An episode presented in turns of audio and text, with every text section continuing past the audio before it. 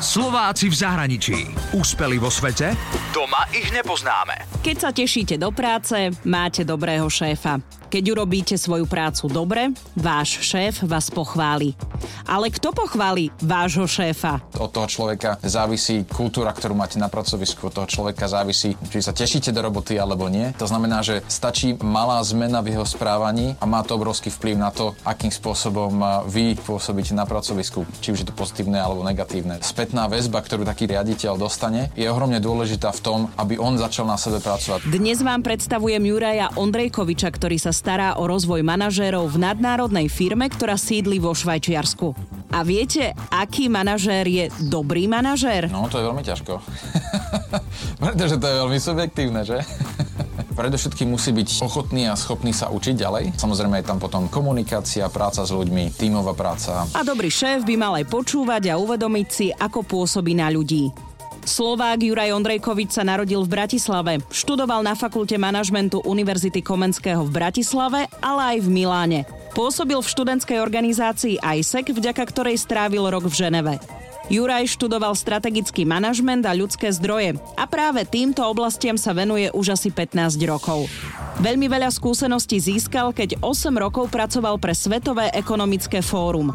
Doteraz tam pracovali len dvaja Slováci a jedným z nich bol práve Juraj. Tam som im pomohol naštartovať um, taký prestížny program, volal sa to že Global Leadership Fellows program. 30 ľudí, asi z 3000 ľudí sa vyberie každý rok, tí sú tam na 3 roky. To mi zase dalo trošku taký iný pohľad na svet, s tým, že to Svetové ekonomické fórum má široký záber vo všetkých kútoch sveta, vo všetkých oblastiach, či už je to akadémia, alebo je to verejná správa, alebo je to teda vlády, alebo neziskovky. Juraj žije momentálne v Cúrichu a pracuje v Bazileji. Je manažérom v nadnárodnej spoločnosti, ktorá pôsobí v chemickom a biotechnologickom priemysle. Má na starosti rozvoj manažmentu vo firme, ktorá má 30 tisíc zamestnancov a aby sme boli konkrétni, 1500 manažérov v strednom manažmente a 160 najvyšších manažérov. To sú v podstate riaditeľia, povedzme, strednej východnej Európy, finanční riaditeľia, riaditeľia nákupu, výberu. No a samozrejme, to sú ľudia, ktorí sú takisto ľudia, hej, a musia nejakým spôsobom sa rozvíjať a z pohľadu spoločnosti je dôležité, aby ďalej rozvíjali svojich ľudí, ktorých oni riadia, že? Čiže ja mám na starosti ich rozvoj, aby oni potom mohli ďalej rozvíjať ďalších ľudí. Čiže ono je to také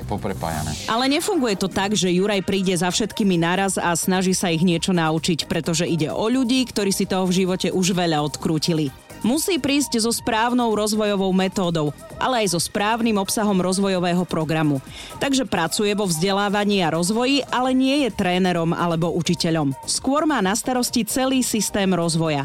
Vysvetlil mi to na príklade strednej školy. Niekto musí vymyslieť eh, tie študijné osnovy pre stredné školy a zároveň má na starosti aj všetkých učiteľov v rámci povedzme štúdia zemepisu a má na starosti ich rozpočty a má na starosti, či vlastne tí študenti sa rozvíjajú a dáva pozor na to, že či tí študenti naozaj aj niečo dosiahli za to obdobie. Pretože keď niečo nedosiahli, tak je to buď problém toho učiteľa, alebo je to problém tej osnovy, ktorá nie je dobrá, alebo je tam problém v riadení tej školy. Vymyslieť tie osnovy znamená porozumieť, čo sa deje s firmou a kam smeruje. Juraj na základe toho vytvoril akési osnovy a každému týmu priradil sedenia, online tréningy, nejaký ten coaching a mentoring. A na začiatku takéhoto programu sú osobnostné testy. Jeden z našich šéfov si robil tento test a dozvedel sa v podstate informácie od svojich eh, podriadených a od, od svojich kolegov, ktoré ho tak šokovali a teda na základe toho začal silne na sebe pracovať. A kolegovia, ktorí najbližšie týždne alebo mesiace boli s ním v kontakte, hovorili, že začína na sebe pracovať, je to vidieť a mení sa. Ale viete, čo Juraj Ondrejkovič povedal?